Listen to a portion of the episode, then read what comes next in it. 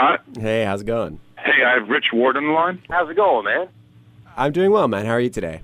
Yeah, I'm doing awesome, man. Just uh, hanging down here at the uh, the big gig, and uh, my old guitar tech is now the uh, big guitar tech uh, for Rob Zombie. So I was just was hanging around, shooting the breeze and stuff, man. Just glad to had a chance to catch up with you. Hey, everybody, this is Rich Ward from Fozzy, and you are listening to the Interview Show. Horns in the air, baby.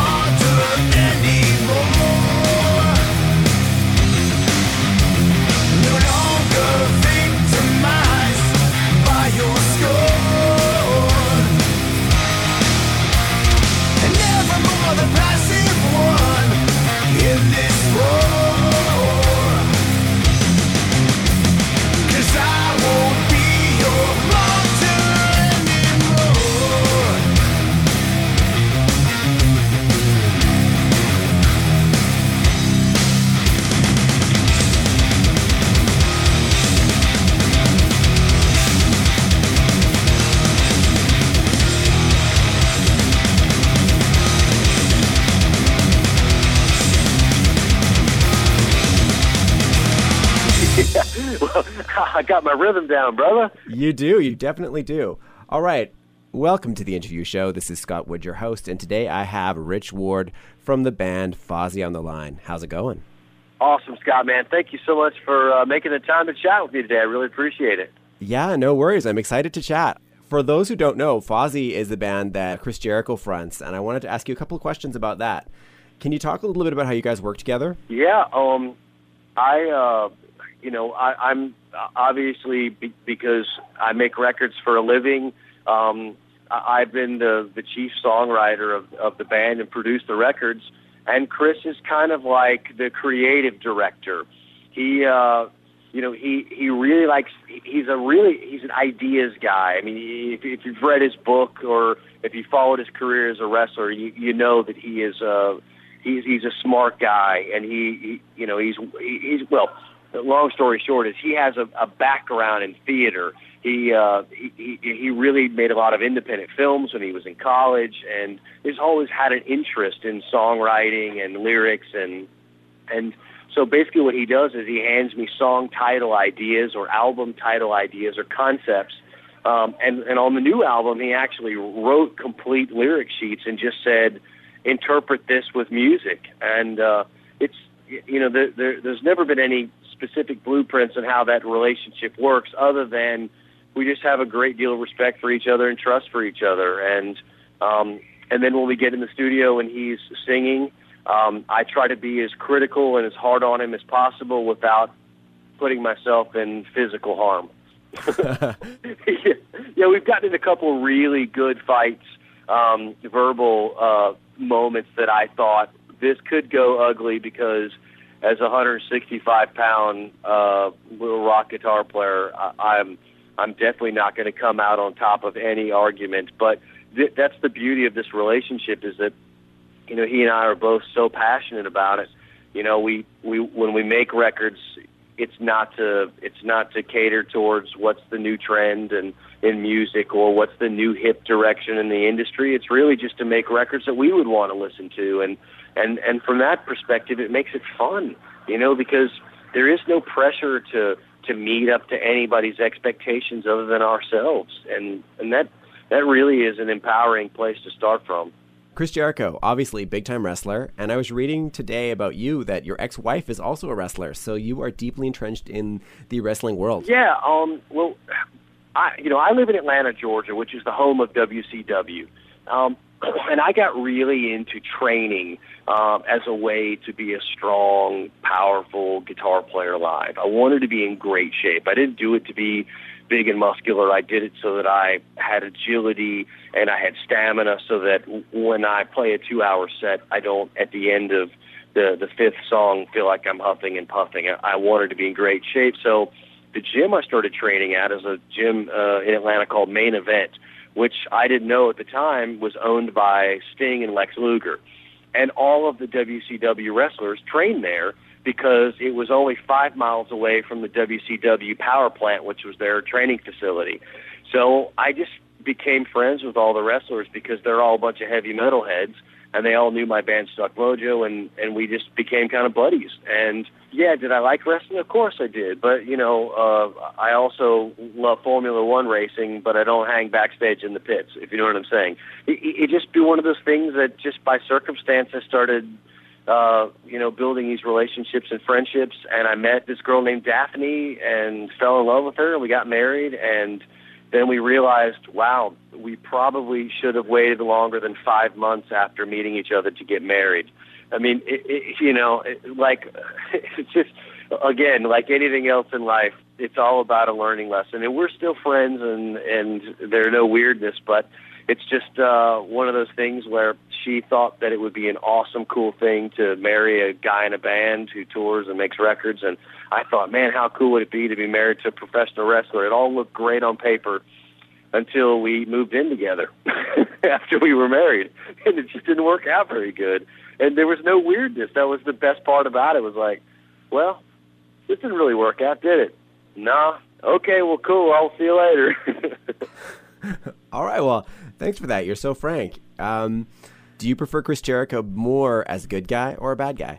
Oh, he's much better as a heel. He's one of my favorite heels ever in the history of wrestling. Nice, nice. Can you do a Chris Jericho impression for us?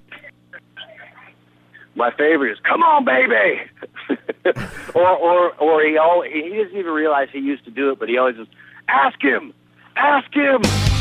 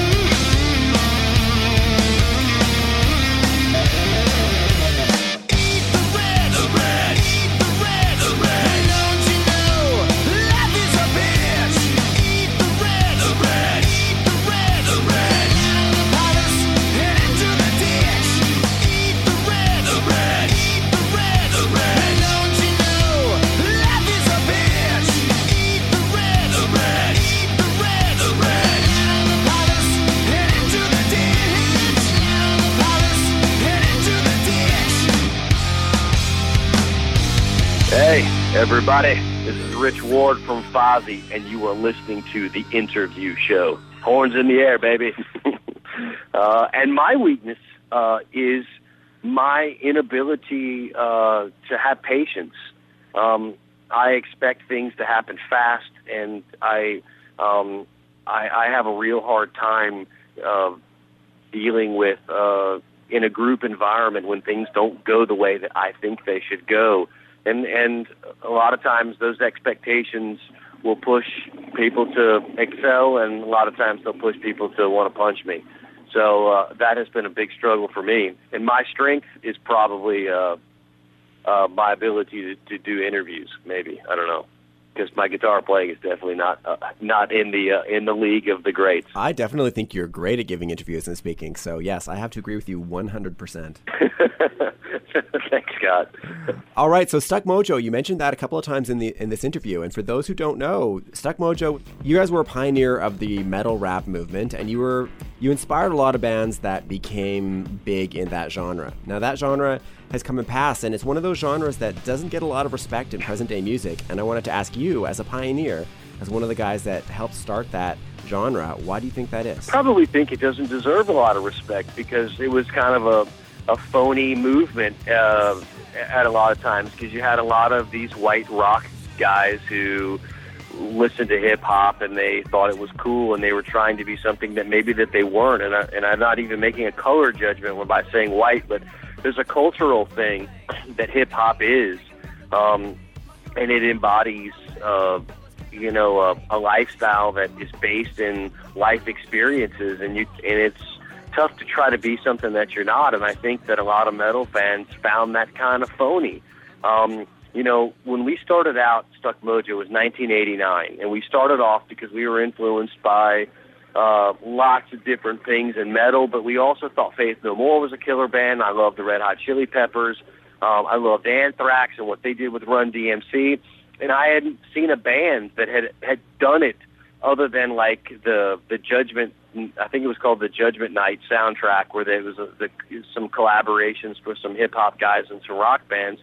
But it was just as a as a as a singles for the soundtrack. There hadn't been really a band who had done it, um, and we we were a, a heavy metal band who had a black rapper as a front man, and he he was really well known in the Atlanta club scene as a hip hop guy. He didn't really know much about metal, and I didn't know much about hip hop. We really just like I talked about earlier about knowing who you are and playing your position properly and so that the team is best. I didn't try to be in Run DMC and he didn't try to be in Metallica.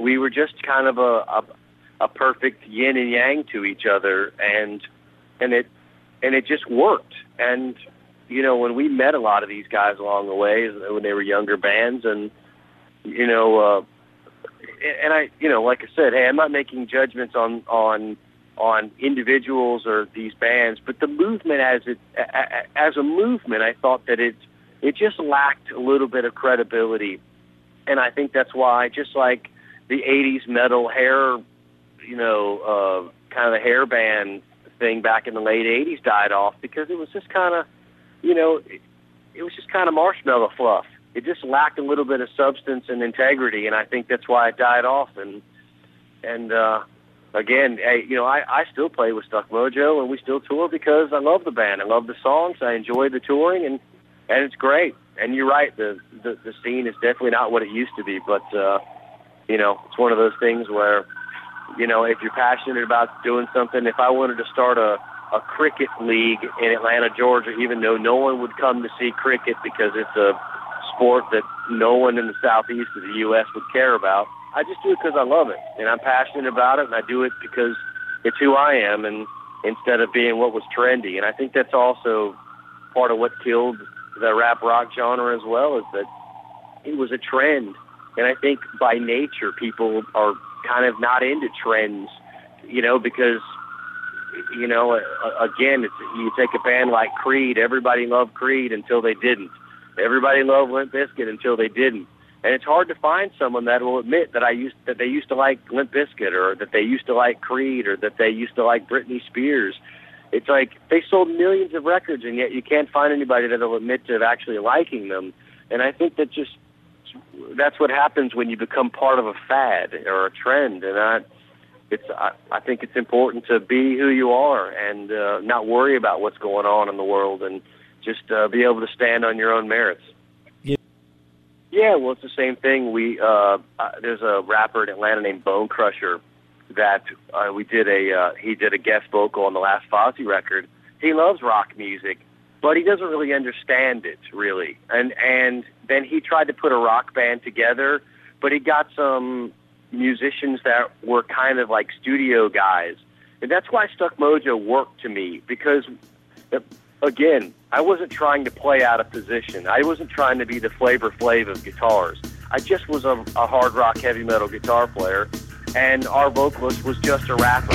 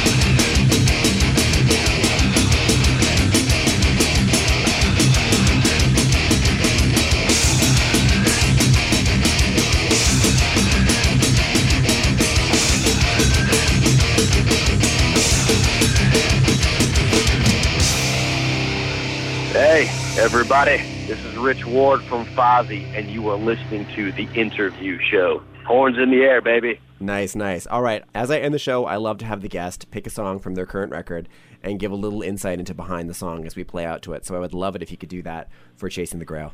Yeah, man. Uh, I tell you, one of my favorite songs on the record uh, is "Let the Madness Begin," um, and the my idea behind the song was to really go for a John Bonham from Led Zeppelin drum approach, the big '70s groove rock drumming. I mean, it re- and uh, even the production, I really worked hard to try to go for that, you know, immigrant song uh, production, big room sound and I and on the guitar, I really tried to go for that kind of slinky, um, really groovy '70s guitar approach to to the song as well. And and then at the very end of the song, you'll notice that I actually uh, there's a guitar solo at the end of it, and it's actually the melody that Robert Plant sings from the Immigrant Song. So it's the ah that so it's uh that uh that is a, a complete tip of the hat to one of the greatest rock bands of all time.